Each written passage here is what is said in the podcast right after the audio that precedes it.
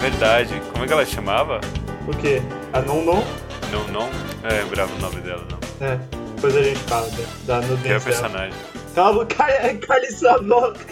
Está aberta mais uma sessão do Clube de Estúdios Te- Tetsubo. Nesse episódio vamos triggerar um ao outro. Senpai acabou de me triggerar dizendo que minha waifu é um lixo. Eu sou o Gans, como eu não falei. E Senpai, Oi! então quem é uma boa waifu? A Dilma? A Dilma é interessante, cara. Ah, eu diria que a Manuela Dávila é uma boa wife. Não, mas ela é Yandere, claramente.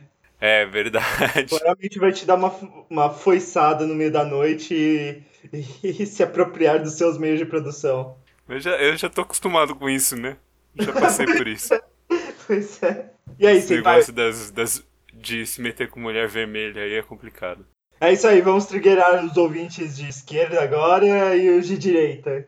Fala aí. Fala Sim, agora vamos falar que. Que talvez ah, armas não sejam solução para todo o problema da criminalidade. Não, tive uma, uma melhor, que eu acho que a gente devia criar umas leis novas e umas estatais pra poder regular essas coisas. Mas você quer triggerar os ouvintes ou quer triggerar o Roche? Sei lá, né? não sei. Eu não, eu não sei até onde os nossos ouvintes é, têm uma, um alinhamento político semelhante ao nosso aqui. É, é, nossos ouvintes, pra quem não sabe, são sete japoneses que não falam português. É, isso, isso é estranho, realmente. É, as estatísticas mostram que a maior parte dos nossos, das nossas views vão, vem do Japão mesmo. Tá muito estranho isso, cara. Não tá muito. É, é o destino. Nós estamos ensinando português para, para Pro Japão. Você vai ver, daqui a pouco o Know já melhora. Daqui a pouco o Know já melhora as músicas deles. Ah, quem? Quem, Noja? Não conheço. O, o Know, o pagode japonês. Ah, Gatinha. Mas o nome da banda é pagode japonês, não é uh, I know. é, agora é pagode japonês. E aí, senpai? Ah, Oi. é, falando da, do alinhamento político do nosso público, provavelmente eles são alinhados ao Abenomics. A quem? Ao Abenomics. Você já ouviu falar disso? Não conheço esse rapaz. Abenomics são as políticas adotadas, as políticas econômicas adotadas pelo 57º primeiro-ministro do Japão, Shinzo Abe. Ah, sim. Ah, tá. envolvem, Por isso que é. que envolvem Abe. basicamente imprimir dinheiro e torcer para os japoneses fazerem filhos. Ó, pro Japão é uma boa imprimir dinheiro, né? Porque eles têm deflação. É, mas não funciona. e deflação não é um problema. E aqui estamos triggerando mais pessoas ainda. É isso aí, gente. Vamos imprimir dinheiro. Acredite nos seus É, sonhos. controle, assalto, controle do Banco Central é uma boa ideia. Comprem rifles, facas AK-47 para se defender de criminosos. É, ela já sai pronta pro combate. E por que estamos falando de triggers e do 57º primeiro-ministro do Japão, Shinzo Abe? Aí eu não lembro porque que a gente vai voltar ao 57º ministro do Japão, Shinzo Abe. Porque o tema de hoje foi... Ah, é verdade, porque tem a ver, né? Tem a ver, realmente. Por que tem a ver? Porque vamos falar sobre o Estúdio Trigger. Sim, Vamos fazer o perfil do Estúdio Trigger. É, esse é o primeiro episódio de perfil de estúdio de anime. Não falamos o que é um estúdio de anime, nem como animes são produzidos, mas já vamos explorar a vida e a obra de um dos estúdios mais conhecidos no ocidente. Mas por que vamos falar do estúdio Trigger, Senpai? Ah, porque a gente tem que ter pauta. o que mais? Ah, porque a gente gosta do Estúdio Trigger, não sei. Olha, vamos falar aqui. Porque, na verdade, esse é o ponto que queremos levantar. Depois do desastre que foi o final de Darling the Franks, ah, ficou em aberto na comunidade de otakus ocidentais se o estúdio Trigger é tudo isso mesmo e se não foram eles o culpado por essa merda. E- e- te- a gente pode falar palavrão aqui. Nossa, cara, a quantidade de palavrão que eu falo. Aliás, e antes, então, antes de começar, eu tenho que fazer um feed aqui. Eu tô tentando ativamente me tornar mais profissional perante a você, assim. Menos brother, porque eu tô falando muita porcaria durante Pode falar. durante as gravações e eu acho que ter uma postura um pouco mais profissional ficaria melhor no podcast. Você acha? T- Talvez, assim, mas a gente tá falando muita porcaria, muita merda. Então, eu acho que tudo bem, cara. Mas os nossos ouvintes gostam da merda. Aparentemente, merda e bosta já não é mais palavrão pra gente, é usual. Mas já foi palavrão? Quando eu mandei o ouvinte eu apaguei, eu botei bip. Desculpa, ouvinte. Porque aí é uma ofensa pessoal ao, ouvi- ao ouvinte, né? Achei que o ouvinte preferia ser chamado de bip. Tá, voltando. Aqui está, estávamos falando que o com o desastre de Darling the Franks, público ocidental ficou muito ofendido porque colocou todas suas esperanças no nome do estúdio Trigger e quando essas esperanças viraram um final de novela com um robô gigante em forma de mulher, Mas uma novela ruim. uma novela uma novela ruim que resolveu o problema da natalidade do Japão. Porque só, a- só né, durante a gravação desse programa, um bebê nasceu no Japão. Incrível. Incrível. Mas isso aí, tava muito hype, o final foi ruim, e como o nome do estúdio é, tava vendendo desenho, o estúdio meio que, fique- que ficou queimado perante ah, fóruns obscuros da Deep Web sobre animes. No Reddit anime. Por exemplo, e o fórum das Japinhas Safadinhas. A conta de Twitter do Hentai Haven é muito boa, porque eles refletem pesadamente sobre o, o produto que eles, que eles vendem. Mas enfim, vamos discutir o Estúdio Trigger desde a sua formação e passando por todas as suas obras, os principais nomes e também o seu futuro. E finalmente daremos um veredito aqui se o estúdio é super valorizado ou se vale a pena assistir alguma coisa produzida por esse querido grupo de japoneses. e aí, então, Senpai? a gente é, tá basicamente aqui é um julgamento. Basi- é, basicamente é uma A gente vai investigação. apresentar as, apresentar as evidências aqui e dar um veredito. É uma profissão repórter isso aqui. Beleza. Profissão repórter. A gente pode falar isso? Não sei, a Globo vai ouvir. Podemos falar do, do, do Roberto Marinho que possuía uma jornalista. Tudo bem, o demônio possui o Temer o tempo todo quando ele tá falando. Esse é o, é o governo do diabo. Diabo. Ai, ai, grande presidente satanista colocando o Brasil nos trilhos. Isso aí, vamos triggerar todo mundo mesmo, porque esse é o tema do programa. E aí, Senpai, como surgiu o Estúdio Trigger? Como surgiu? É, Eu não tenho essa informação, mas aparentemente é, é uma dissidência do estúdio da Gainax. é isso aí. Feita de ex-empregados da Gainax, anunciado no, em 22 de agosto de 2011. Então é basicamente o rei de sustentabilidade aí. É o PSOL, é o PSOL dos animes. É o PSOL. Será? Vamos concluir no final. Então, ele foi fundado por Hiroyuki Imaishi e Masahiko Otsuka, logo depois de sair da Gainax, durante sua fase extremamente decadente pós-Gurren Lagann e pós-saída de eh, Hideaki Anno para que ele continuasse a não fazer eh, filme de Evangelion. E aí, Senpai, quem, quem são esses japoneses? O Imaishi e o Masahiko Otsuda- Otsuka. Ô, rapaz, são os diretores aí, não é? São os diretores aí do quê? Que eles fizeram antes, na, na Gainax mesmo. Então, o Hiroyuki Imaishi é animador principal de Neon Genesis Evangelion. Evangelion, sei lá, como você preferir. Evangelion, como você não sabe pronunciar. Diretor de Dead Leaves, Cutie Honey, Guren Lagann. Ele faz cenas de mangá de Karekano. É, então, ele é basicamente o eh, animador principal barra diretor criou essa cena de mangá em Furikuri e depois fez em Karekano. Então ele é o culpado por gastar uma montanha de dinheiro. Qual outro rapaz? O Masahiko Otsuka. Diretor de. Vamos ver. Puchipuri Yushi. O que, que é isso? Sei lá o que, que é isso, rapaz. Você tá falando aí. Ah, tá escrito aqui, não sei o que. é. Fruit Basket e Evangelion. Ele não foi diretor de Evangelion. Foi? Ah, não, ele foi diretor de episódio. Pô, Senpai, não pode confundir diretor de série e diretor de episódio. Oh, perdão. Eu achei que fosse a mesma coisa. E, rapaz, esse é o problema de fazer um episódio sobre estúdios antes de fazer um episódio sobre animes. Ele escreveu o script do, do Gurren Lagann, além de outras coisas que aí já não é mais no Gainax. Ele foi, ele foi diretor de episódio em Gurren Lagann também. E o Imaishi foi o diretor da série em Gurren Lagann. Que ainda é Gainax. É o, o- não foi o último que tem Penny Stocking depois, mas foi um dos últimos da Gainax. Foi o Canto do Cid. Você assistiu Penny Stocking falando nisso? Não, não assisti isso aí não. Você vai gostar de Penny Ah, é? É, É safadão? é safadinha. Ah, Tem cape, capirotos, tem o Samuel Jackson, tem tudo, tem tudo que a garotona quer. O Imaishi e o Otsuka foram, receberam também Yoshinari e Kazuya Matsumoto, e eram seus colegas da Garnax também, e animadores lendários da Garnax, para trabalhar na, na Trigger. E por que eles eh, quiseram fundar seu próprio estúdio quando eles estavam chafurdando na lama estúdio com muito passado e pouco futuro? é, é o que parece, que a Gainax, né, não tava indo por um caminho muito bom, né? Tava Pois é, meio Brasil. Tava meio Brasil.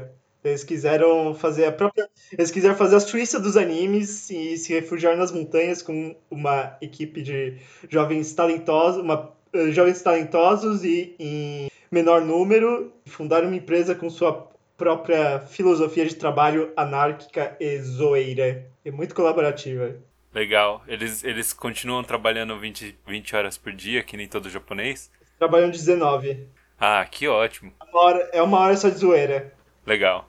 Mas, como só foram basicamente animadores e diretores, não tinha ninguém pra contar o dinheiro e alimentar os, os animadores principais. Eles se juntaram com outros dois estúdios, a Zanzigen e a Ordet, para fundar sua própria holding, a Ultra Super, Super Pictures. Olha só, isso eu não sabia, não tinha pegado essa informação. Pois é. Então, assim, essa holding faz, em geral, a administração dos negócios e a Trigger se concentra bastante em criar obras originais ou não tão originais assim. Inclusive, eu descobri que essas a Zanzigen e a Ordet são estúdios mais focados. A Zanzigen, principalmente, é focada em 3D.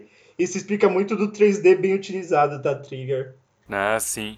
E ela também fez animes de Idol, o Pika, porque eles fizeram depois. Eles reviveram Nishigori pra fazer Darling the Franks. Pois é. Pois é. E qual foi a primeira coisa feita pela Trigger, Senpai? Cronologicamente falando, Cronologicamente falando.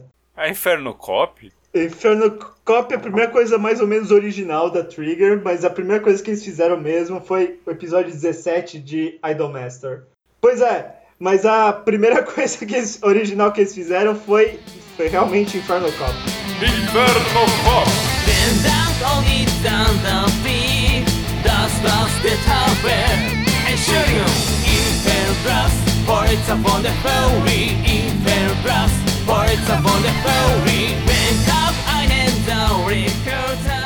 Ah, pera, deixa eu ver. Eles também fizeram um um teaser pro estúdio. Eu não lembro de quando é esse teaser.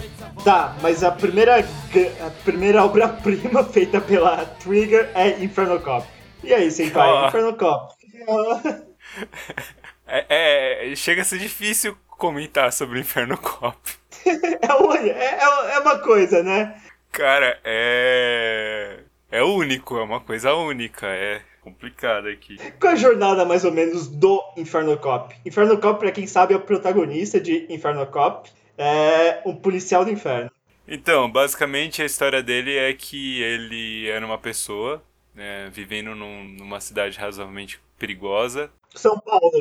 é, que tem o PCC, que tomou basicamente todas as instituições do, da cidade. Eles têm um X é, rasgado na cara, assim, Igual o como PCC. marca de que eles são que eles são desse, dessa gangue. E essa gangue matou a família dele e é, dá- que droga, caiu um negócio aqui. Vai, vai estragar meu áudio, mas beleza. Já tá estragado.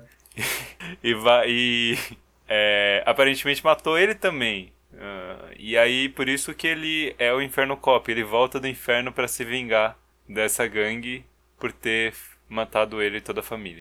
Com sua 38 que explode as pessoas. Isso. E com sua cabeça flamejante, estilo motoqueiro fantasma Do Nicolas Cage. Exatamente. Tem que ser o do Nicolas Cage.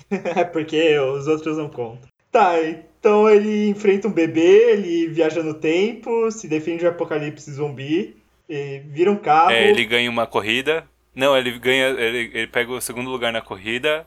Ele come o amigo. Ele vai para o Egito. Ele vira faraó. e ele volta pra casa. Ele. Ah, não, ele, ele, ele enfrenta Deus também, né? É, No meio do caminho ele enfrenta Deus. É, e depois ele meio que vira um Deus e salva a cidade. muito bem. E essa obra-prima tem episódio de 3 minutos e como várias outras coisas da, da, da Trigger, além de ser curtinho, foi exibido pela primeira vez na internet. E o, o estilo de animação dele é, é, digamos, único. Pra quem não viu, dá uma olhada aí. É único se você nunca viu. É basicamente Adult Swim. Só que sem verba. Então são recortes se mexendo. Desenhos de recortes. Só que não é esti- stop motion que nem é, South Park. É só se mexendo mesmo. É só se mexendo mesmo. O nome é Translação. Isso, essa parada aí. E depois, Senpai, o que a Trigger fez? Ah, eu tenho mais um comentário do, Fala do aí. Inferno Cop. Então, o Inferno Cop basicamente é ultra trash. É, assistam aí. E ele, ele se passa numa cidade americana, mas a unidade monetária é o Ien. Sim, e a cidade é basicamente São Paulo. Depois eles fizeram vários curtas pra Anime Mi- Mirai. Ou depois, pera, deixa eu ver. Ah, não, é concomitantemente, mais ou menos. Mas depois a gente fala dos curtas. Depois já tem coisa séria. Ah, não, tem mais uma coisa que não é séria e que, como o jovem do Brasil, que não é levado a sério, É. que é Turning Girls. Charlie Brown! Charlie Então, Brown! Turning Girls nem tem, nem tem referência aqui na Wikipedia. É, Tem não tem link. Não tem É, link. Não sei que- do que se trata. Você tá vendo a Wikipédia francesa, cara, não vale. Não, eu tô vendo em Wikipedia americana aqui. Na minha americana, Turning Girls não tem coisa, não. Não tem coisa, mas tem no YouTube, Turning Girls. Turning Girls é uma série de comédia sobre mulheres adultas, basicamente, que saem pra beber e vivem aventuras um pouco menos insólitas que que Inferno Cop, mas ainda assim muito insólitas. São amigas de faculdade, mas que encontram uma idol e depois encontram várias pessoas estranhas na noite de Tóquio. Basicamente é um desenho de desenhos parados e sendo transladados de um lado pro outro da tela. É basicamente um mangá. É basicamente um mangá, mas com dubladoras. Um mangá dublado.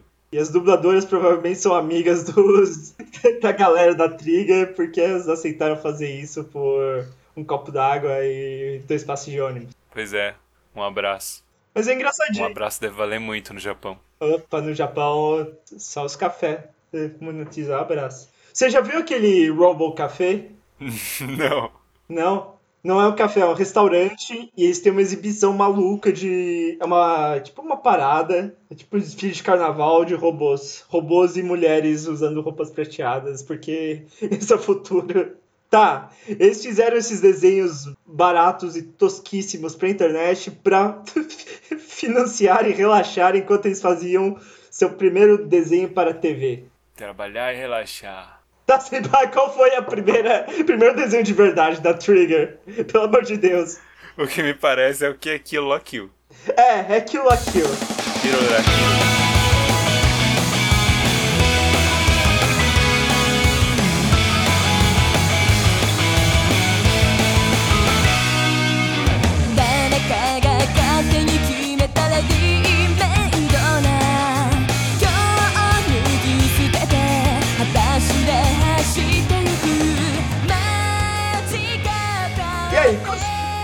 Sinopse de Kill la Kill? Como definir esse desenho?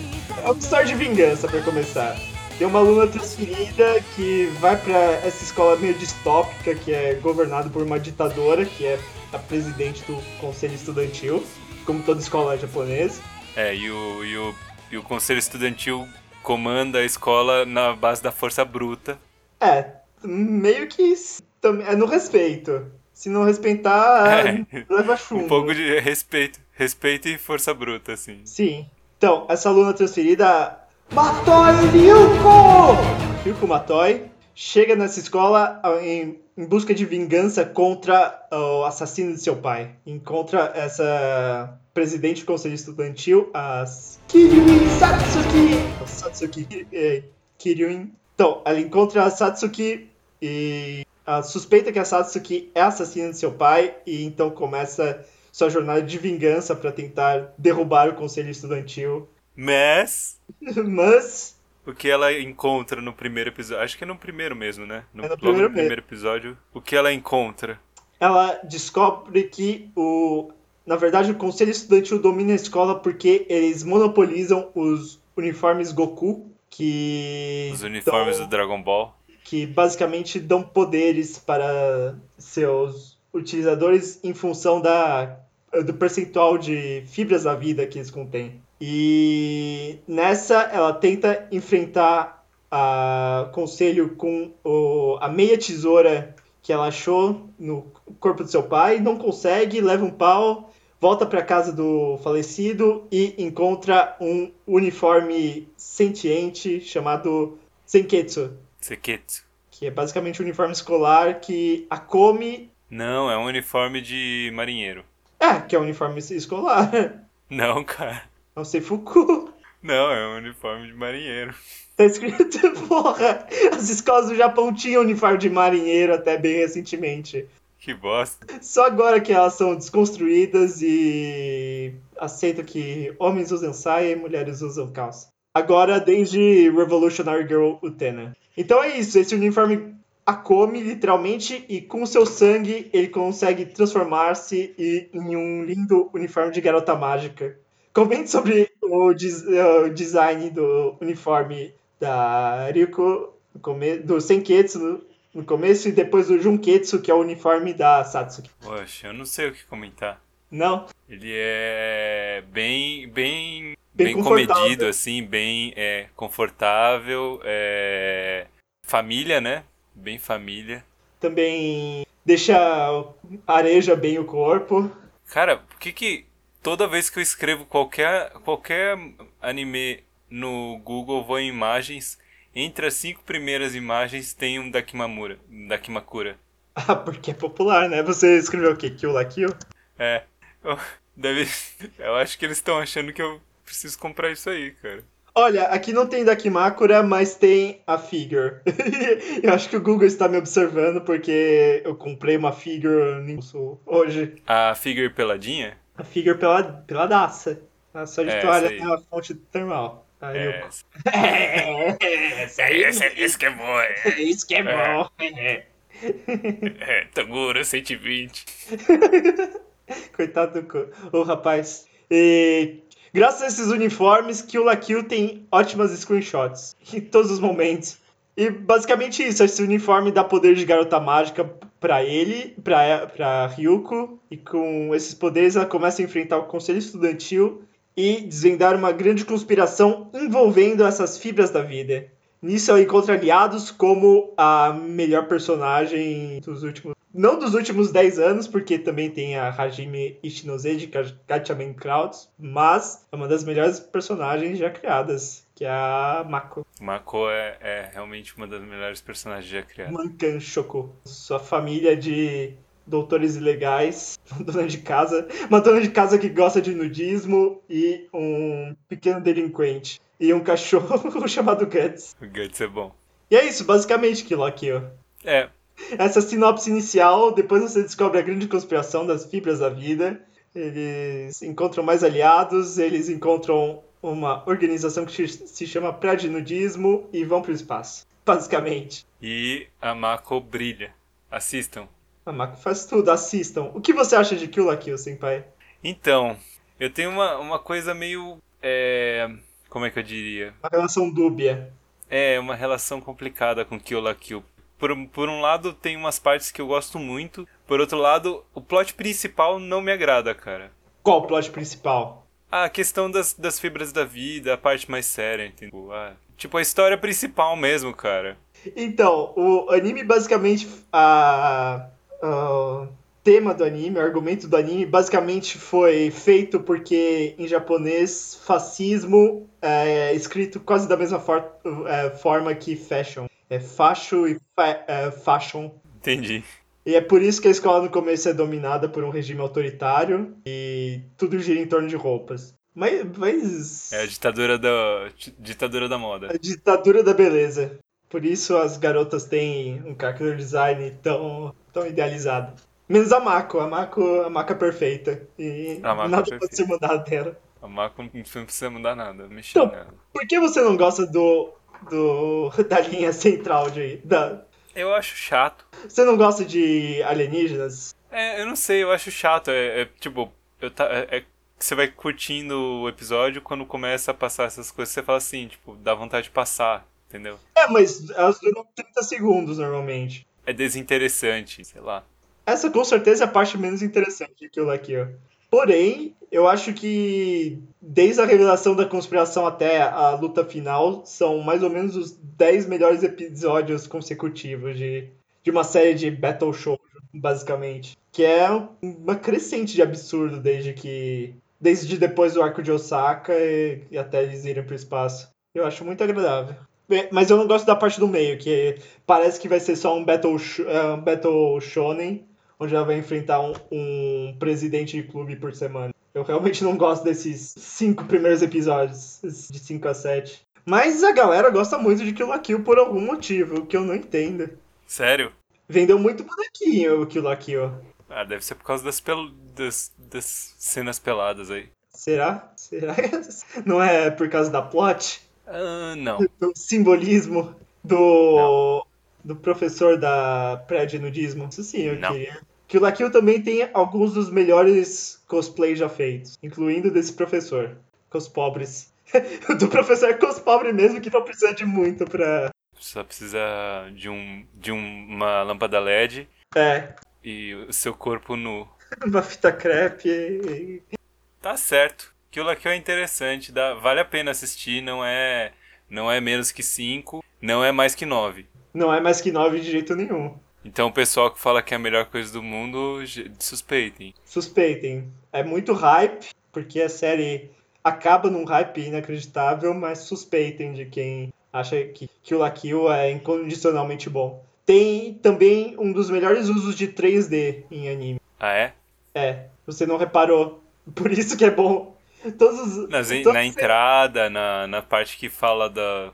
Aparece umas, umas coisas escritas na tela. Ah, o, o Kill la Kill também tem uma coisa meio conceitual, assim. Tem umas coisas. Tipo, às vezes aparecem umas coisas escritas e elas fazem parte do cenário. toda a tipografia de Kill la Kill é bem impactante. E tem o. Como é que chama? O Gamagori. E aí o personagem ele muda de. ele muda de tamanho frequentemente. É, em, geral, em geral relacionado ao, ao estado. ao estado emocional dele. Porque ele é o escudo da é, Kirin Satsuki. Você acha que Kill la Kill é mal animado, senpai? Porque essa é uma reclamação frequente. Eu não diria isso, não. Eu acho Então. que não, cara. Porque tem muita cena que é só um recorte é, viajando na tela. Mas é principalmente as cenas de comédia que são assim. E as cenas com a Mako. É, é, é complicado depois você assiste Inferno Cop dizer que alguma Dizer coisa é que mal alguma animada. coisa é mal animada, eu estou 100% de acordo. Se você conseguir assistir mais de dois episódios de Inferno Cop, Eu terminei Ou- Inferno Cop, eu assisti até o fim. então tudo Tem bem. dois, Você epi- dois minutos cada episódio. tem três minutos. pois é, a Trigger gosta muito de recortes e coisas baratas. E em Kill la Kill, principalmente, isso foi usado pra comédia, volta depois. principalmente. E isso não aparece nas cenas de ação. As cenas de ação são é, fenomenalmente bem animadas. Verdade. Isso, isso eu concordo. Tá, Kill la Kill, assistam, mas talvez não seja o melhor anime do mundo. Não, mas não é uma perda de tempo, pode assistir. Pode assistir. Assi seu Tetsubo de qualidade condicional. E não assista com seus pais perto. Eles não vão entender que é uma metáfora para fascismo e moda. Não é uma desculpa. Tá, qual a próxima tentativa de melhor anime do mundo feita pela, pelo estúdio Trigger, senpai?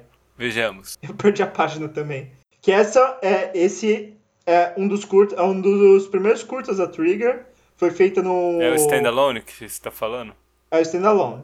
Ele foi feito pro Anime Mirai, o Young Animators Training Project, que é um projeto, é um festival organizado pela iniciativa do Hideaki Anno, em parte, para descobrir novos talentos da animação japonesa na forma de pequenos curtas de. Pequenos ou médios curtas de animação que são exibidos todo ano desde 2010, basicamente. É porque não é muito curto, não, né? Principalmente esse que vamos falar não é muito curto, não, mas a maioria é bem curto. Mesmo os que a Trigger faz normalmente. Eles têm entre 3 e 10 minutos. Tanto que nesse festi foi ne pra esse festival que fizeram aquele clipe de Mimimi. Você assistiu esse clipe? Mimimi? É. Acho que não. Mimimi. Aquele da música que depois fica bizarro. Talvez sim, mas eu não, não tenho certeza. Não lembro. Tá. E- Mas o que a Trigger fez em 2013 para este festival? Fez Little Witch Academia. Ou Academia. Sim. Vocês que escolhem aí. O OVA. Você assistiu os OVAs de Little Witch? Ah, esse em, em, em questão eu não tenho certeza. Eu acho que esse eu assisti, eu não assisti o Parade. Tá, o Enchanted Parade. Isso. Tá. Eu acho que foi esse que eu assisti. Esse é um bom filme conceito de Little Witch Academy. É bom, é bom. É relativamente é, consistente com o resto, né? Tipo, Aham. não mudaram muita coisa. Mudaram algumas coisas pra ficar mais interessante, pra ficar meio, menos Sim, bomba. deram um reboot pra série, pra tipo, ficar mais fácil de fazer um roteiro mais ou menos coerente. E foi o primeiro trabalho de direção, basicamente, do Yo Yoshinari, que é uma lenda da animação. Que ele fez muitos dos cortes de animação mais bonitos de desenhos desde Evangel Evan Evangelion até Gurren Lagann. E esse foi o primeiro projeto de animação dele, foi ele ensinando a- os animadores mais novos do estúdio a realmente pôr a mão na massa fazer uns negócios bem impressionantes. E também introduz esse, esse grande universo de Little Witch Academia que é muito bonitinho. Tenta ser um desenho pra toda a família, mas que consegue agradar a galera. É, fofíssimo. É muito bonito. Uh, Little Witch Academia é, é, é muito. É visualmente muito bonito. É, é leve, né? Sim. Character design muito bom. E não, não tem umas coisas pra se pensar aí, conspirações. Até tem, mas bom, mas é leve. Ah, não tem. de qualquer forma. Não, tem um pouquinho. Um pouquinho na série, no- nos OVAs não tem. O primeiro OVA é basicamente dando ruim numa aula e a de- tento, tendo que salvar a galera com o poder da magia. O, depois, como foi, foi bem impressionante como um curta e a galera gostou em geral, a Trigger inovou abrindo um Kickstarter para financiar a continuação, o OVA a continuação, o Little Witch Academia The Enchanted Parade, que introduz mais personagens para o universo e onde elas saem pela primeira vez do, do ambiente escolar. E basicamente é isso, os OVAs. Diversão para toda a família, os OVAs. É, é uma obra de arte, vale a pena ver. Sim, o- os fundos são muito bonitos, os backgrounds da, da cena são, são inacreditavelmente bonitos. Toda a construção, o, o jogo de cores é muito bonito. é, os movimentos são muito bem, bem feitos também. É, é muito bonito, de uma forma geral. Os efeitos das magias são muito, são muito bons, em geral. É, pois é. Como o OVA é curtinho, toda a verba dele foi consistentemente gasta ao longo dos 30 minutos e é uma. é bem bonita. Qual a nota que você daria pro OVA de Witch Academia? Pro OVA? É. Ah, eu não sei, cara. É O difícil que, dar nota. que, que pro você OVA. daria? Sei lá, eu daria um show. Daria um, um coração. Aquele coraçãozinho duplo, sabe? Aquele com estrelinha em Que volta. quando a mina te manda, você fala assim: Hum, será? será que não? Será, será que vai? Cadê? E quando você recebe uma piscadela com esses coraçãozinhos? Ih, rapaz. é- Aqui tem, não é? E me mandam uns desses de tipo o tempo todo. Ixi, rapaz. Eu não te falei da ainda. Não. Tá bom, então deixa quieto. Sim, rapaz, os ouvintes vão ficar na curiosidade.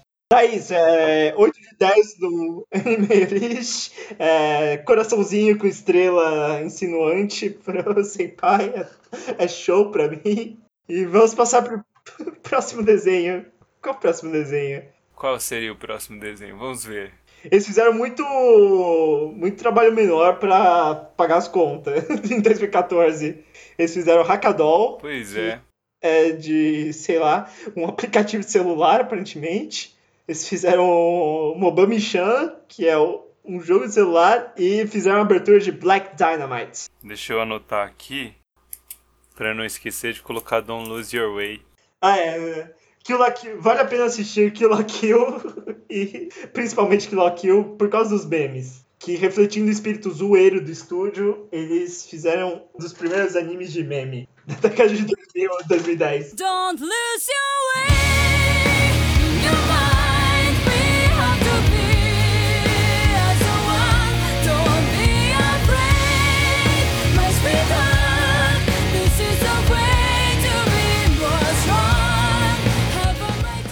bom, em que ano que a gente tá agora? Digo, 2014. agora na 2014. 2020, 2038 aqui. Você tá no futuro, né? Eu tô vários anos no futuro. Aqui é 2018. Qual o nome que você quer que eu dê? O próximo desenho pra TV que eles fizeram. E que ninguém lembra, mas é, vamos discutir. Ah, fala você, que é muito grande e eu não quero falar esse nome não. Ah, rapaz, fala aí, o seu japonês é melhor que o É meu. nome de light novel. é um nome curto de light novel. Ino Battle wa Nichijou ke no Nakade. Ou When Supernatural Battles Became Commonplace. Ou, em português, Quando Batalhas Sobrenaturais Viram Lugar Comum. Ou, se você quiser procurar no Google, Inobattle. Que raios é Inobattle, senpai? Então, só comecei aqui, me pretendo continuar. Basicamente, a premissa é assim: tem um pessoal que faz parte do, do grupo de literatura, Do Clube de Literatura. clube de literatura da, da escola, do colégio, e algo estranho acontece, um fenômeno estranho acontece e todos eles ganham poderes. Ih, rapaz, mas que Especiais. poderes. Que poder você quer que eu fale um por um? Ah, fala aí mais ou menos. Que o protagonista é um Shunibuyo que tem um poder inútil, daí tem a. O principal tem um poder de summonar um fogo frio, um fogo frio e frio e escuro, que não tem as características principais do fogo de ser quente e iluminar. Ele é brilhante. tem mais quatro garotas, uma delas é, controla os elementos, é, fogo, água, terra, coração. Não, pera, não, esse é outro. Daí tem uma Loli. A Loli, ela é a deusa da criação. ela cria coisas de uma forma bem abstrata. Tipo, ela pode criar, gerar e, tipo, realmente cria as coisas. Tem a De uma forma bem do- ampla. Ah. Não, não, tem, tem a, a outra garota. A Loli cria portais também, não é? Ela cria. Ah, é verdade, ela cria portais, ela abre portais É o também. World Creation do poder dela. Tem uma outra garota lá que, que ela para o tempo. Ela pode parar e desacelerar o tempo, mas não pode voltar no tempo. E a Tsundere, ela restaura as coisas ao seu estado original. Não, Você não acha que é a outra Tsundere. Ela é o Josama, a amiga próxima que é Tsundere aqui para o tempo. Tá, pode ser então. Ela restaura as coisas. Então, você rasga uma roupa, ela faz ela voltar a ser uma roupa normal. Você faz um ketchup e ela faz voltar a ser tomates. Será? Será que é assim que funciona? Não sei. Bom, mais ou menos isso. Mais ou menos isso. E é, eles ganham esses poderes. Eles são basicamente uma light novel de clube de escola, mas com um spin-off de superpoderes. E é bem impressionante porque é- os episódios têm ritmo e são bem animados. Tem vários cortes famosos de animação que, que impressionam bastante. E, É legal, tô curtindo. E pois é, é isso que eu queria falar, que é bem impressionante. É o- Os três episódios basicamente foram feitos para vender light novel, mas eles têm um ritmo e são interessantes. E os personagens, mesmo caindo nesses estereótipos, são cativantes de algum modo. E não é exatamente o que você espera. Você espera que aconteça algo de uma forma e eu, até onde eu vi, ele é mais focado na relação dos personagens. Sim, continua bem focado na relação os 13. Mesmo que depois Você assim, apareça uma. nossa, tem uns superpoderes aí, agora vai virar um negócio, umas batalhas muito loucas. Sim, um aí. battle show normal de light novel. Sei lá, um Isekai muito louco. É, mas não aparece que é o que, que acontece. E também ele é, ele é um pouco.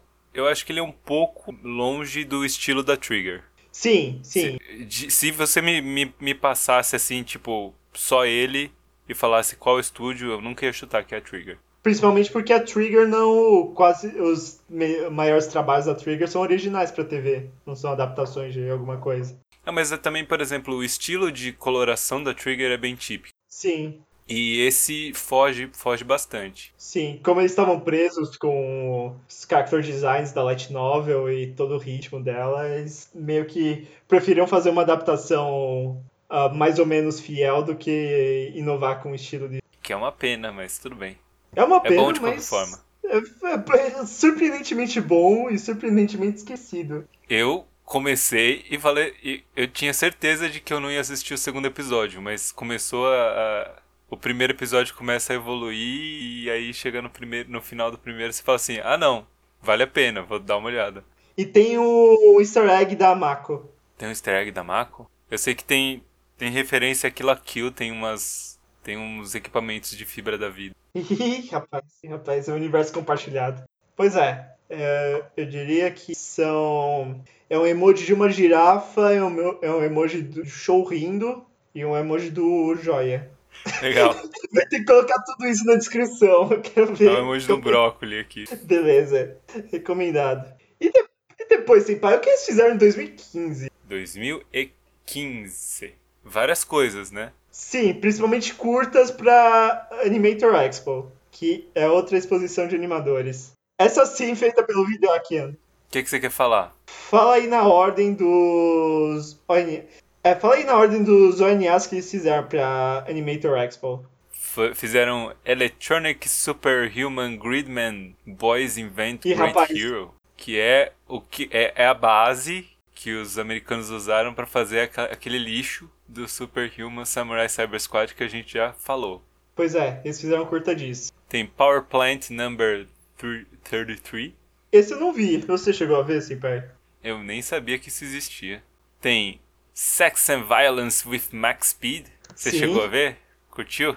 Eu cheguei a ver. É. Avant-garde, al- alguns diriam. E aparece É, é depois. 18 mais, viu, gente? É 18 mais, gente, porque tem sexo e violência e tem velocidade do som. É, você que é criança, tá aí jogando, a, assisti, ouvindo esse episódio enquanto joga Minecraft, é, não recomendo pra você. Não, não abra a aba de navegação pri- privada do seu Google Chrome. Não. Quando aparece assim, você tem mais de 18, você clica em não. Vai cair no site da Disney. Que criança gosta de Disney, não de Trigger. É isso aí, gente. Porque crianças não podem aprender a fazer o sinal de uma pistola. Que absurdo. Pois é, horroroso isso. Horroroso.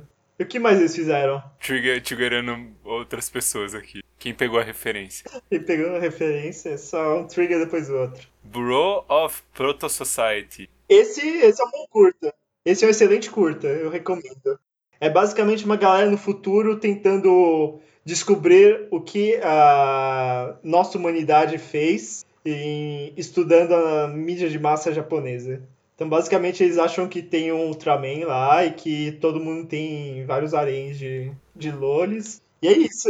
O futuro, o futuro está ferrado se eles investigarem Então, pelo que eu entendi aqui, pelo que eu tô vendo, ele tem milhões de referências. É, basicamente isso. Porque ele usa a cultura pop. Eles, eles usam a cultura pop.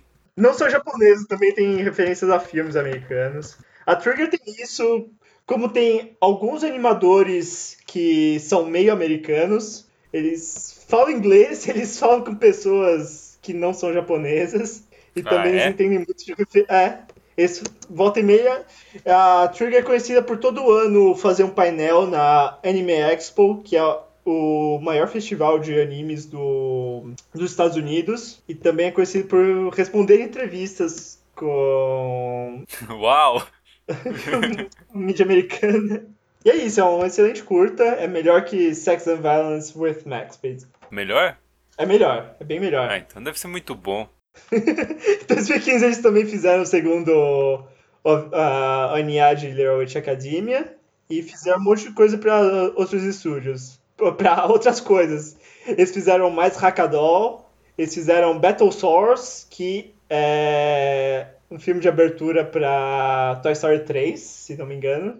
Eles fizeram abertura de Fire Emblem e um negócio para Sega. Umas paradas aí pra SEGA. E aí, pelo que eu tô entendendo aqui, em 2015 também sai Ninja Slayer. É isso aí. Do- do- das últimas coisas curtinhas que eles fizeram, saiu Ninja Slayer From Animation, que é a adaptação de uma série de light novels pelo Ninjas, que são light novels dos autores americanos Bradley Bond e Philip Moritz, que é o conhecido Ninja. Você tá brincando, você tá me falando que Ninja Slayer é adaptação? É adaptação de uma light novel. Que absurdo, Que- cara. Em teoria, uma light novel americana traduzida para o japonês, mas cujo autor ninguém sabe, cujo autor verdadeiro ninguém sabe, ninguém conhece. Porque eu tinha. Porque basicamente o plot de Ninja Slayer é idêntico ao plot de Inferno Cop. Por que isso, senpai? Porque ele e a família dele é morto e ele volta, revive pra se vingar. É exatamente a mesma coisa. Exatamente. Mas ele é o The Ninja. Ah, sim, ele é o Ninja Slayer. É, tá. Ele era um salaryman e não policial. Mas tem o. Por exemplo, não tem o. o- a, tatu- a- o corte em X que identifica a gangue do. Do Ninja Cop. Do. Ninja Cop, não. Do Inferno Cop? Do Ninja Cop. É o. Do Cruzeiro do Sul. A gangue do Cruzeiro do Sul. Mais uma vez para fazer referência ao cenário que é São Paulo. E, e Ninja Slayer também é, é umas katana é, cruzadas, que nem o nosso, nosso símbolo aqui, só com katanás. Mas ao invés de ser São Paulo, é na metrópole de Neo Saitama, fazendo referência a One Punch Man. Ah, sim. Não, Aham. peraí. Você não reparou na plot de Ninja Slayer? Deixa eu ver o que eu escrevi aqui sobre Ninja Slayer. Então vai. Já falei, Ninja Slayer tem a mesma premissa que Inferno Cop. Ele é exagerado, mas não nem de perto tão exagerado quanto Inferno Cop. Ele tem, ele tem história, a história segue um rumo. Ah, ele tem cenas de recortes que nem as cenas de recorte do Inferno Cop, conjugadas com cenas de luta extremamente bem animadas. Então é uma coisa bem De 5 segundos.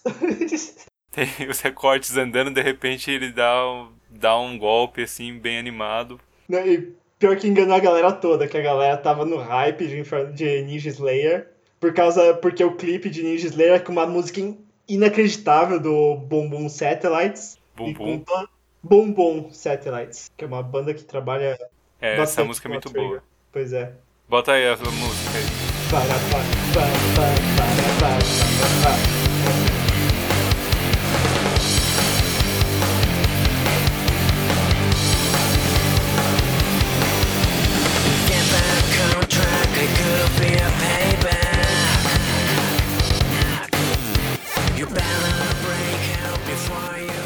E o padrão de cores é muito interessante, é meio psicodélico assim, Sim, são umas jogando cores... com cores extremas, é, opostas, como se fosse, por exemplo, quando você vai fazer o sombreamento, em vez de fazer o sombreamento com a mesma cor, só que mais escura, você faz com uma cor oposta. Sim, e são as cores que você usaria no se você desenhasse no Paint na década de 90.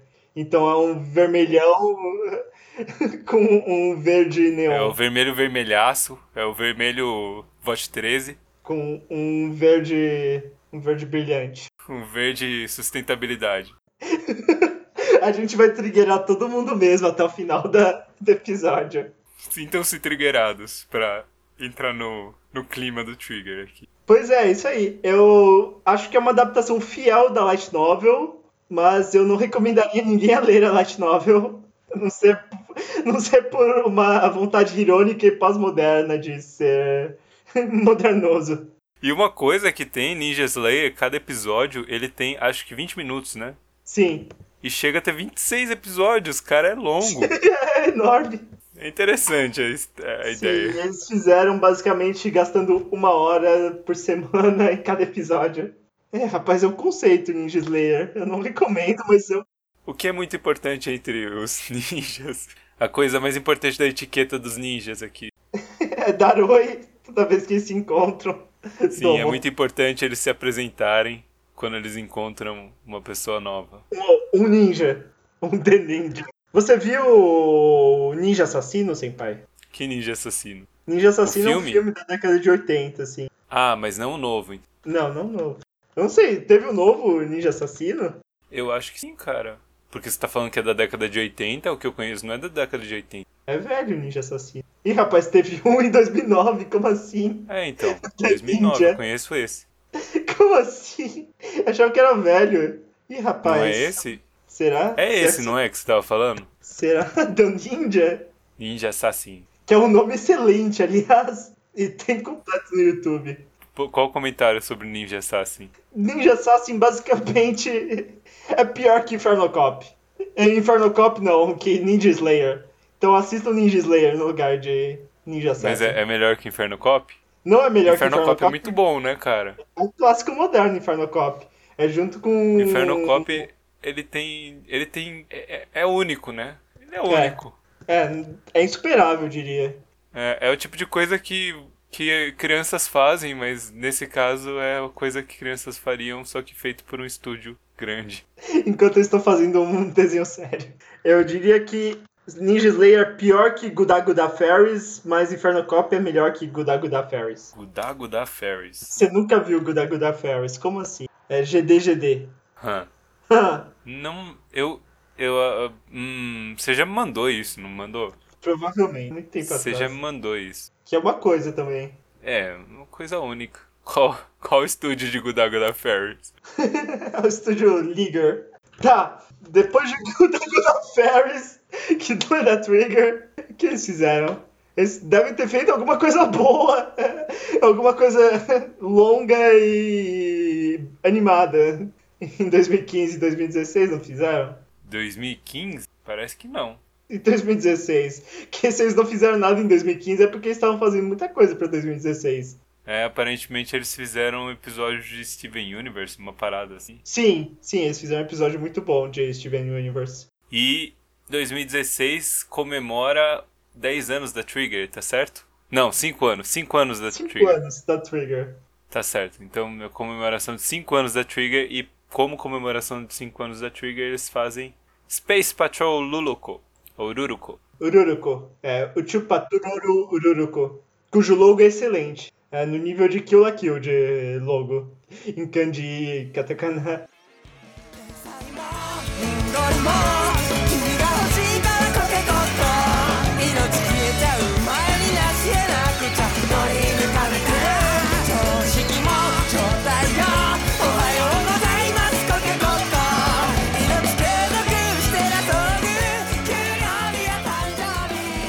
日 E aí, qual a sinopse de Luluko? Luluko tem uma boa sinopse, Ah, aliás. então, a Luluko é uma garota humana, normal, que vive numa cidade não tão normal, que é a cidade de imigração. É a cidade da imigração é, galáctica, que é basicamente uma cidade na Terra que foi vendida. O Shinzo Abe fez merda e o Japão tava com uma dívida enorme. E eles venderam a cidade, É tipo a Zona Franca de Manaus. tipo, tipo Acre. É tipo E essa cidade se tornou a cidade de imigração galáctica. Então todos os seres da galáxia vão pra lá, é, porque sim. É, pra ir pra high school, basicamente. Só que a Luluco tá tentando viver uma vida normal numa cidade não completamente anormal. E o pai dela, que faz parte do Space Patrol, Polícia Galáctica, que investiga as coisas que o povo galáctico tá fazendo, ele acidentalmente come uma pílula de congelamento e é congelado. Ih, rapaz, que coisa estranha. E aí ela pensa assim, bom, obviamente que o pessoal da Space Patrol vai poder me ajudar. Leva o pai pra Space Patrol. E o chefe dele decide que a Luluco vai ser então uma Space Patrol. O chefe que é o. A revelia. O chefe Over Justice, que é basicamente o primo do. do, do Infernal Cop. Justice! Justice is over. Ele é um misto de Inferno Cop e Guren Lagann. Por que, Guren? Porque ele usa óculos, é verdade. Ele usa o óculos do coisa. E quando ele quando ele vira overpower lá, ele fica bem coisa do Guren Lagann. Ele fica o- ele fica a última transformação do Guren Lagann lá. do Odai Guren Lagann. É, aquele do tamanho da galáxia. Não, ele é do tamanho do. do... Ele é maior, ele é tipo cinco vezes maior que o, que o universo conhecido, não é? Um negócio assim. É, tamanho do multiverso. e é isso, é Judgment Gun Morphin. E é isso. Morph! Judgment Gun Morphin. E é isso. Como o pai dela tá congelado e alguém tem que patrulhar as ruas da cidade de Ogikubo, ela, ela é meio que escravizada e passa a fazer parte da, da polícia espacial. E nisso ela encontra seu parceiro, Alpha Ômega Nova, e se apaixona porque ele é muito bonito. E nisso, pra combater os meliantes galácticos, ela vira uma pistola. Olha só. Pois é. Junto com sua colega Midori. É, é, sua colega barra traficante inter, intergaláctica de, de aplicativos, Midori. E é surpreendentemente bom. Eu diria que é patologicamente fofo. É fofo, a Luluco vive uma, uma linda história de primeiro amor adolescente, enquanto viaja no multiverso Trigger, é, encontrando vários personagens e situações vividas em outros curtas e longas da, do estúdio. A, pa- a animação é muito bem feita também. E o jogo de cores aqui também é muito legal. Sim, é tudo meio bege. Nos planetas é o jogo de cores da- dos outros desenhos do, do.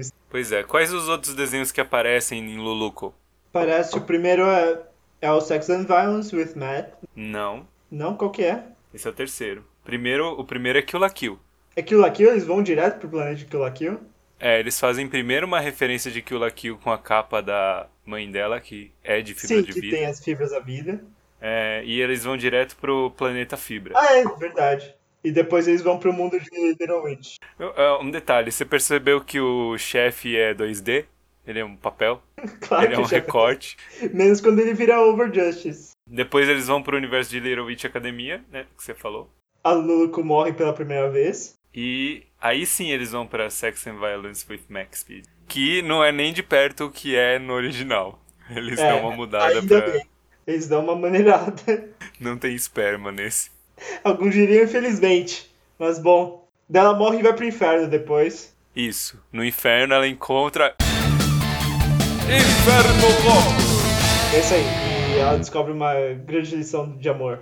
Pois é. E o final ela se transforma em uma nova pessoa.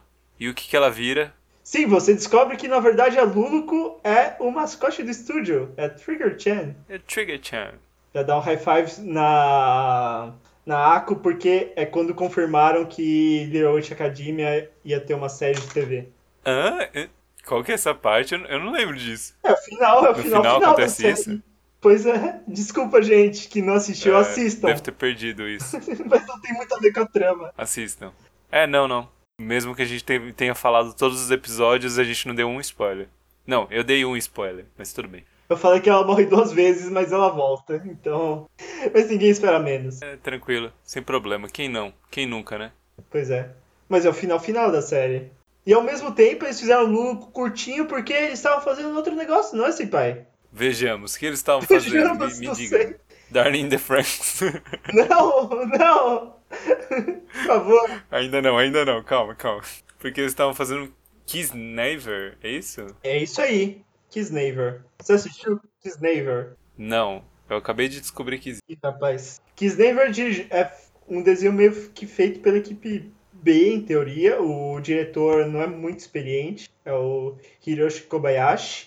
Mas esse desenho foi motivado pelo comentário que- do, de alguns dos animadores mais jovens da Trigger que uma coisa que eles não esperariam do estúdio seria fazer um desenho sobre sentimentos e sobre relações humanas. Então, logo o segundo desenho deles foi sobre sentimentos e relações humanas. E para isso, eles tiveram que chamar a Mari Okada, uma conhecida escritora de roteiro de animes. E o que mais a Mari Okada escreveu, Senpai? um monte de coisa, cara.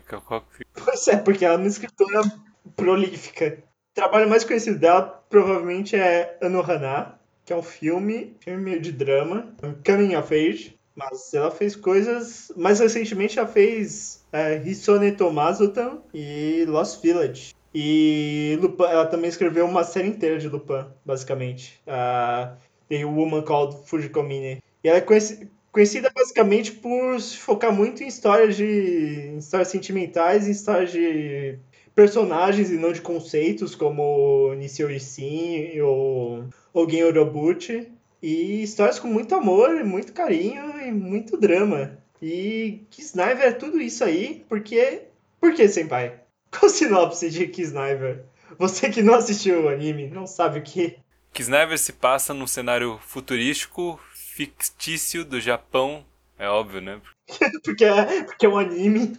No Japão, em Sugomori City, quando a cidade parece normal hum, e começa a testar um experimento de larga escala conhecido como Kizna System, que conecta pessoas pel- pelas suas eh, dores e sofrimentos compartilhados, tanto físico e emocional. Uau! E aqueles que estão conectados para esse sistema são chama- chamados de Kisniver. Uau! Uau. Então são pessoas que estão passando pela mesma situação física e emocional e se conectam. É um grupo de quantos? Sete ou nove? Não sei, deixa eu contar aqui.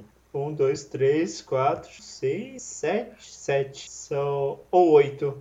Não sei. É um número aí entre 7 e 9 pessoas, adolescentes que estão conectados por esse sistema Kiso, né?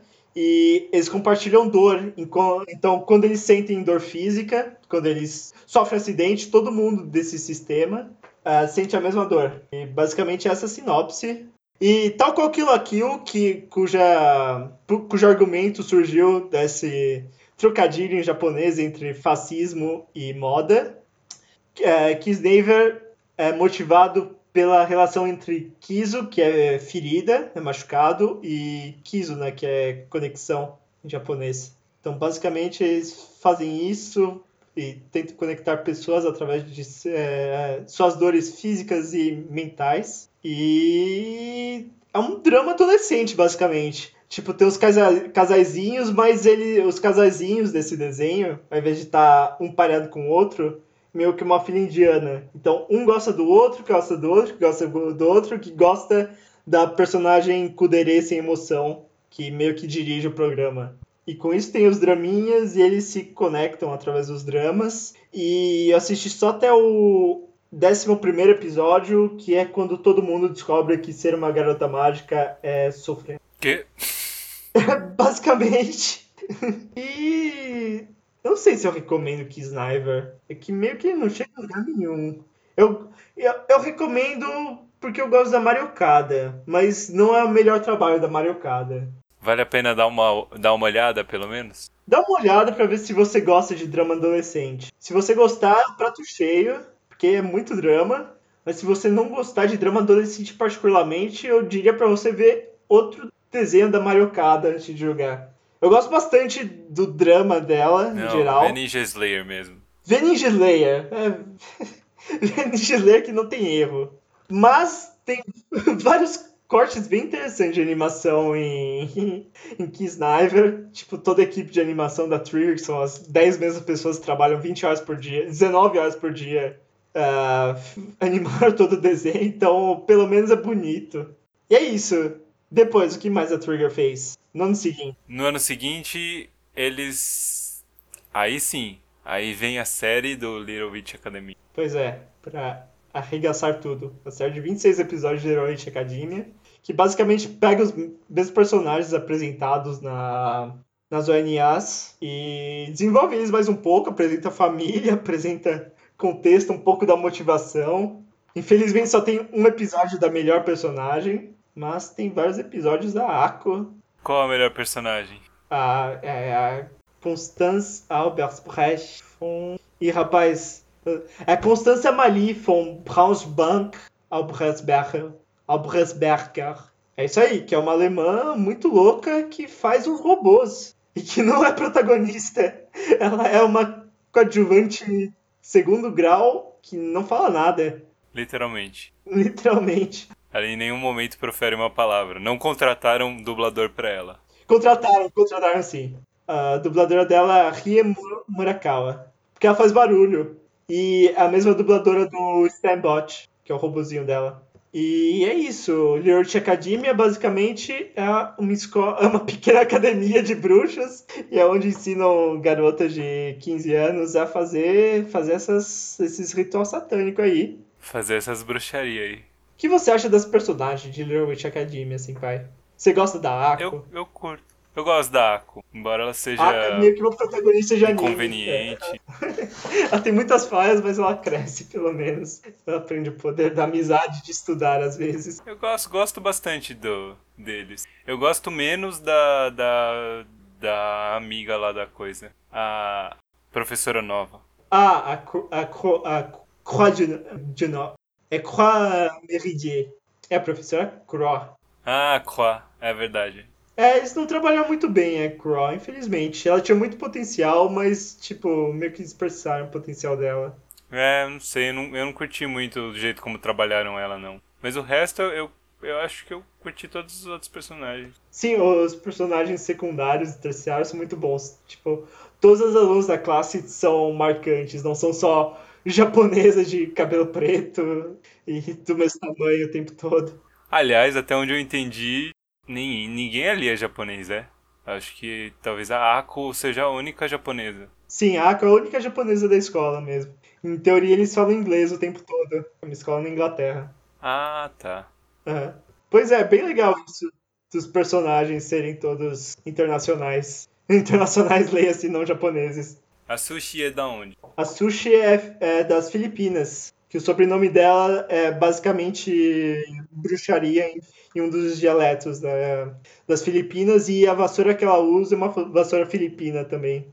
A Lotte é da Finlândia, a Diana é a única é a inglesa mesmo. As, a, a Hanna- a Hanna-Barbera também são inglesas, não são? Hanna-Barbera? É, que são as amigas da Diana. Ah, não sei não, cara.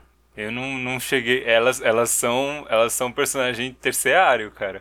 Elas são, é, elas são foil da, da Diana, basicamente. São personagens de suporte da Diana. São as amigas escrotinhas da Diana. E aí, mas aí, tipo, tem, tem um pouco de política em Li- Little Witch Academia, né? Uma referência ao Brexit. Olha, é de 2016, era da época do Brexit. É, acho que eles não escreveram o roteiro pensando no Brexit, mas eles estavam fazendo uma crítica velada, talvez a xenofobia. Que tem, tem, uma, tem, um, tem um negócio assim, tem relações internacionais aí meio, meio deixando a desejar por parte do país em questão. É, também tem a questão do tradicionalismo idiota contra preservar algumas tradições e inovar em outros aspectos. É interessante do- analisar isso do ponto de vista político. É, eu não parei pra pensar agora, agora pensei isso agora, mas parei pra pensar, porque ele, ele tem, tem um viés político, assim, tem um núcleo do dos personagens bem político. Tem, tem alguns personagens que são diretamente ligados à política do Reino Unido. O carinha lá é filho do primeiro-ministro. O primeiro-ministro que é o Colin Firth, basicamente. O pai do carinha, do meio que interesse romântico da Ako. Entre aspas, porque todo mundo sabe que o interesse romântico de verdade da Ako é a Diana. É a Sushi. Não é a Sushi, não, é a Diana. Meu Deus. A Sushi gosta do cogumelo. A Sushi curte uns cogumelos só. Pois é. Mas a, é o que chega mais perto também ali, um negócio bem... Chega a ter uma tensão ali. Com a Sushi não tem intenção, não. Mais de uma vez a Ako tenta beijar a Sushi. É que a Aka é uma lésbica. É, é full lesbianismo. Mas é interessante, no final tem referências à Guerra Fria. É, é meio Guerra Fria aquilo ali mesmo. É, a Hannah. A Hannah é inglesa, pelo menos. Que o nome dela é Hannah England. England.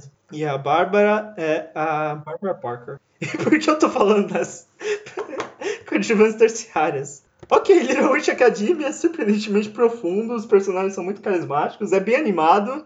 E é bem animado e muito da animação é inspirada em animação clássica da Disney mesmo. Tem várias transformações em, anima- em animais. Tipo, o visual dele mesmo é bem inspirado em coisas mais ocidentais, por, porque o Yoshinari, esse animador que virou meio que diretor da, dessa franquia, se inspirou em todo o cânone clássico da animação. Que é isso? Ih, rapaz, recebi um negócio da sushi. Sushi com os cogumelos. E Little Witch Academia também tem o melhor doujinshi já escrito. É o quê? É, tem, o, tem uma continuação feita em forma de doujinshi, que é um... Pera, deixa eu te mandar o link aqui.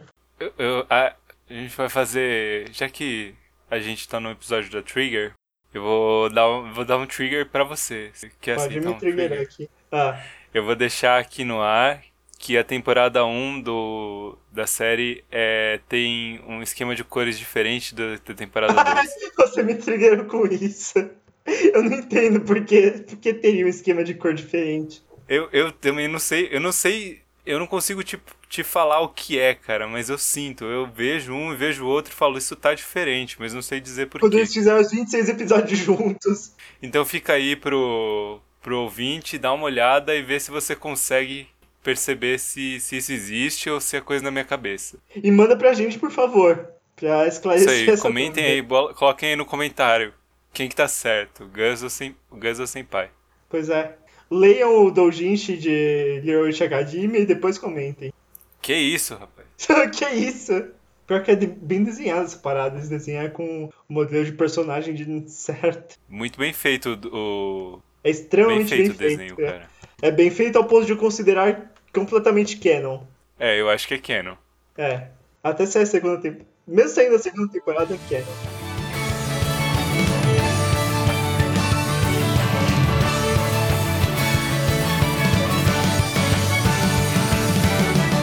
Nota de Little Witch Academia.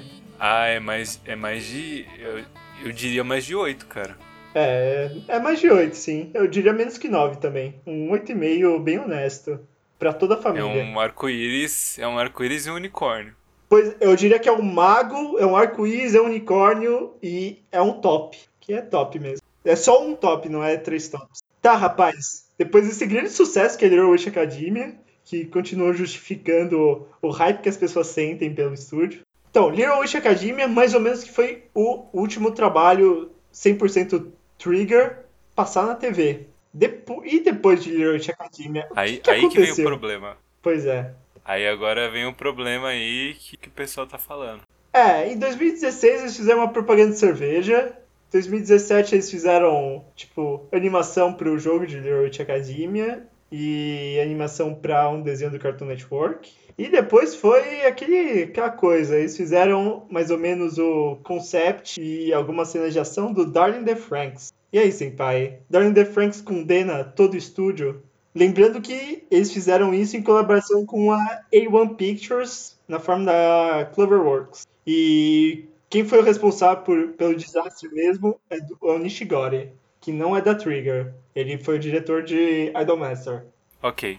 É, tem, tem essa questão, mas é, é um mau sinal. Já é um- uma coisa aí, né? Num, numa stream de sucesso aí, tem, um, tem uma questão questionável aí. Uma questão questionável é ótimo, né? Pois é, é uma- meio que uma mancha negra.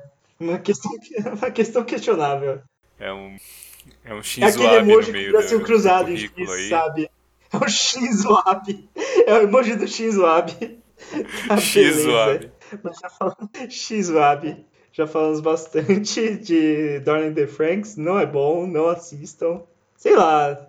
Façam filhos se vocês forem japoneses, como vários ouvintes. Se vocês não forem japoneses, forem tipo brasileiros, não façam filhos. É, a, a recomendação fica só pro Japão aí, de fazer filhos. Pois é, por favor.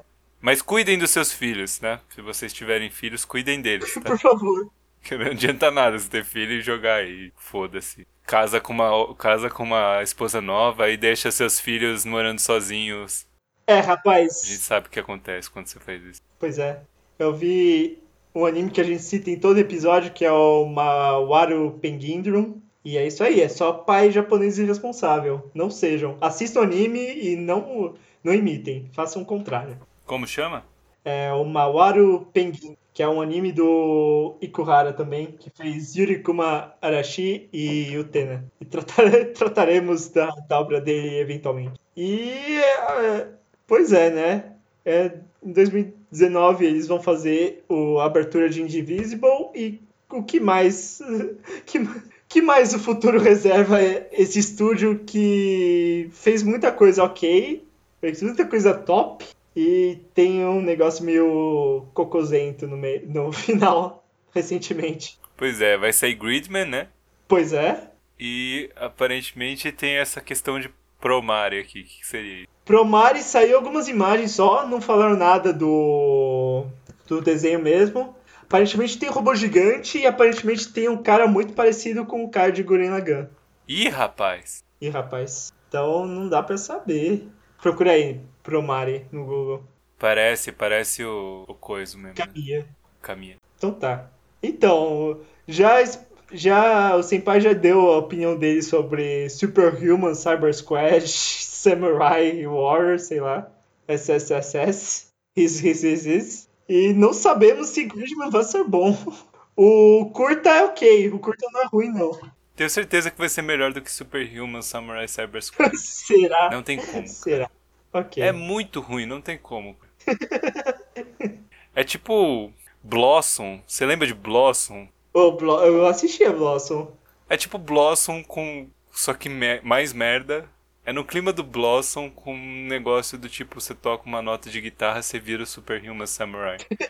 Não faz muito sentido. Blossom já não fazia tanto sentido assim. Ah, então, não faz sentido nenhum, cara. É, rapaz, vamos ver. Quando, quando é desenho e não adolescentes com atitude, é melhor. É melhor. Não, até porque o, o principal do Superhuman Samurai deixa muito a desejar, cara. o que é principal, as lutas? Não, não, o, o personagem principal, o ator principal. Ah, tá.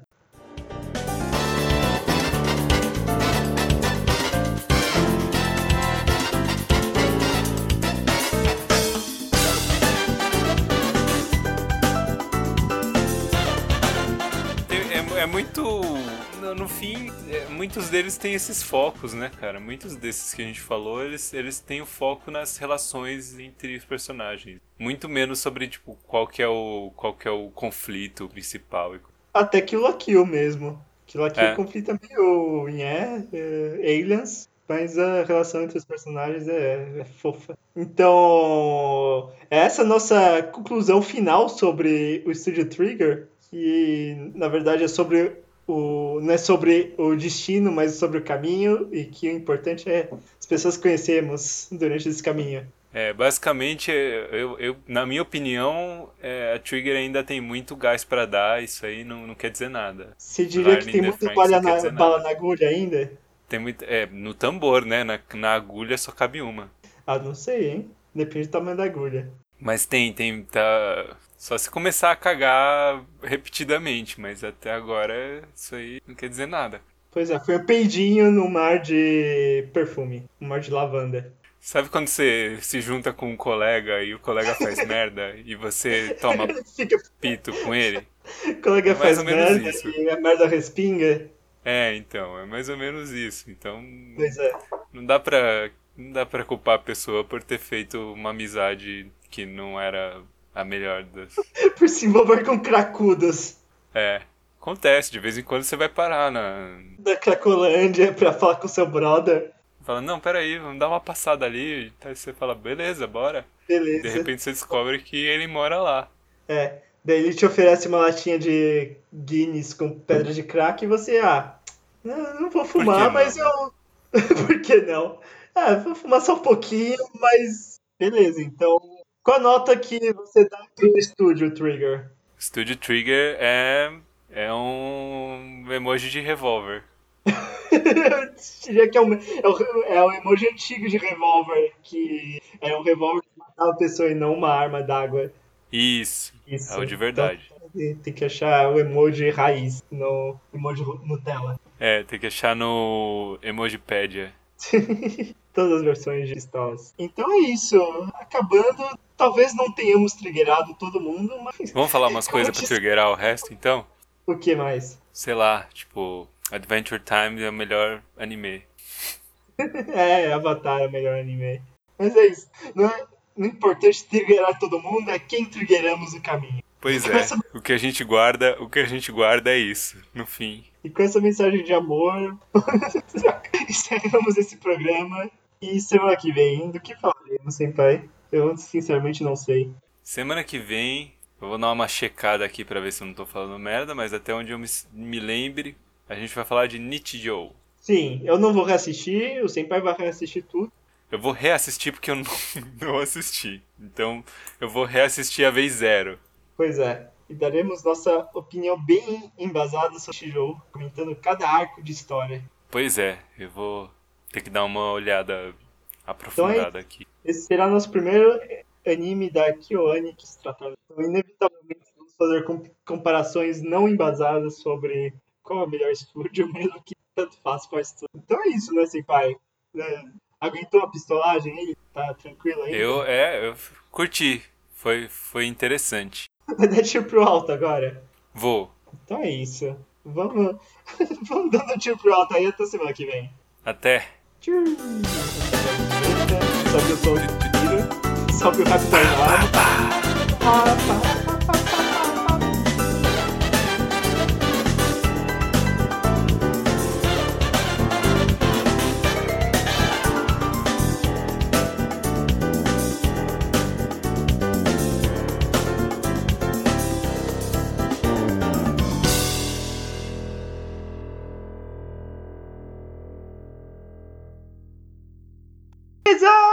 Sincroniza! Pronto. Tá com um delay de, do quê? De um É sincronismo. mais o- É só pra ter mais ou menos uma noção. Ah. Tá, beleza. Sei mais ou menos onde pôr. A gente abandonou o mesmo seno. Qual que é esse episódio? É, Esse, episódio do. Calma. Não, uma frase de efeito relacionando o episódio. Qual é? Domo. Domo. Senpai desse. Hoje me mostra. Ninja Suleia desse. Não! Ah, lembrei! A frase de efeito de Ninja Slayer é Yours! Tem, tem dois, tem dois, dois termos que eles usam o tempo todo, tipo, todos eles. Não, tem o Yard, qual é o outro? Eu não lembro. É o outro é o de surpresa. Nani! Ah, é! Também, como vamos falar de que o Kill é Nani, sorry! Eu tenho que fazer uma voz mais de fumante. É. Nani, sorry! O quê? É o Nani Sori do Kill la Kill, da Non Non. Não lembra, rapaz? De quem? Da Non Non? Ué, deixa eu abrir o nosso chat. Isso vai ficar tudo pra depois dos créditos. Vai, que você não abriu ainda. É, eu não abri ainda. Cadê? Eu pensei em dar uma zoada com você e, tipo, dar o grito antes de você dar o grito. que zoadão, hein? Mas acho que eu fiquei pensando que é, é possível que você ficasse sinceramente ofendido. Entendi. Não, tudo bem. Daqui. Não, como assim? Você está De novo. roubando a minha posição. É golpe. É golpe. Eu vou, eu vou votar no Felipe Neto. Eu votaria no Felipe Neto também. É, rapaz. Pois é. Sua prima não vem? Uh-uh. Desistiu. Desistiu, cansou. Porque, porque eu não sou cordial o suficiente. Por que não é cordial o Eu suficiente? falo, ah, fica aí de boa, assiste TV, falou aí. Porra! Pera, visita bem você fala pra visitar assistir TV. Eu não chamei ninguém pra cá, então a visita se dane. No máximo, o máximo que eu falo é que é sorvete, tem sorvete aí. Sorvete. O máximo da Que já é uma cordialidade incrível, né? Quantas vezes você vai na casa de alguém e a pessoa te oferece sorvete? Nenhuma, porque eu não vou na casa de ninguém. Ah, tá. Ah, tá. Você só Ok. entra na casa dos outros pelo, pelo podcast. Podcast Tetsumo.